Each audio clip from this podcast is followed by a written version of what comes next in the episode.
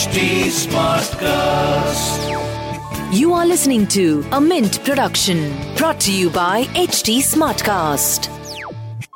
Hello and welcome to Mint Evening Market Wrap. I am Nasreen Sultana. Let's take you through all the action in stock markets today.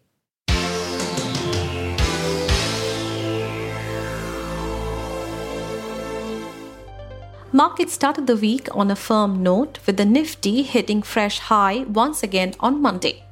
Investors remained upbeat ahead of the GDP data release for March quarter and for the full year.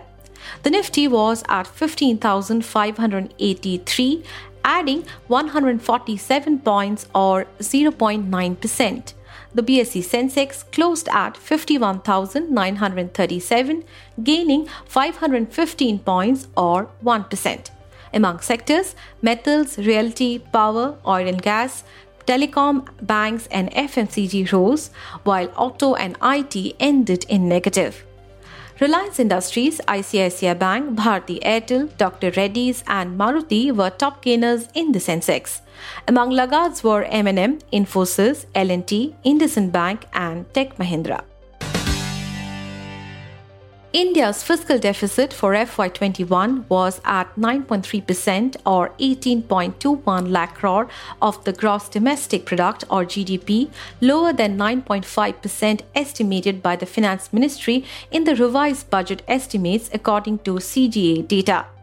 The Controller General of Accounts or CGA on Monday said that the revenue deficit at the end of the fiscal was 7.42%.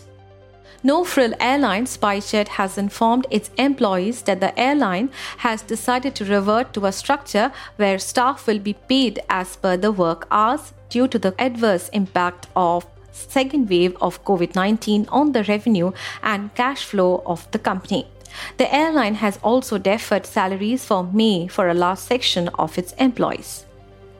PNB Housing Finance on Monday said its board has approved raising up to rupees 4000 crore in capital led by Carlyle Group. As part of its transaction, Salisbury Investment, the family investment vehicle of former HDFC Bank Managing Director Aditya Puri, will invest rupees 25 crore.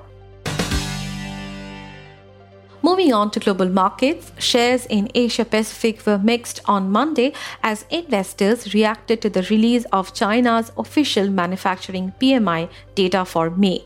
Mainland Chinese stocks closed higher with the Shanghai Composite rising 0.4%, while Hong Kong's Hang Seng Index fell about 0.2%.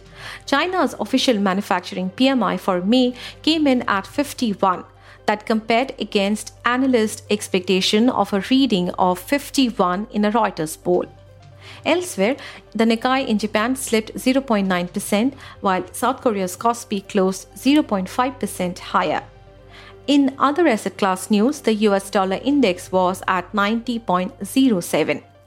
Oil prices were higher in the afternoon of Asian trading hours, with international benchmark Brent crude futures up 0.8% to $69.26 per barrel.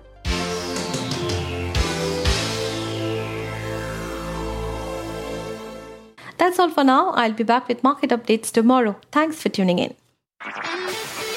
This was a Mint production brought to you by HT Smartcast. HT Smartcast.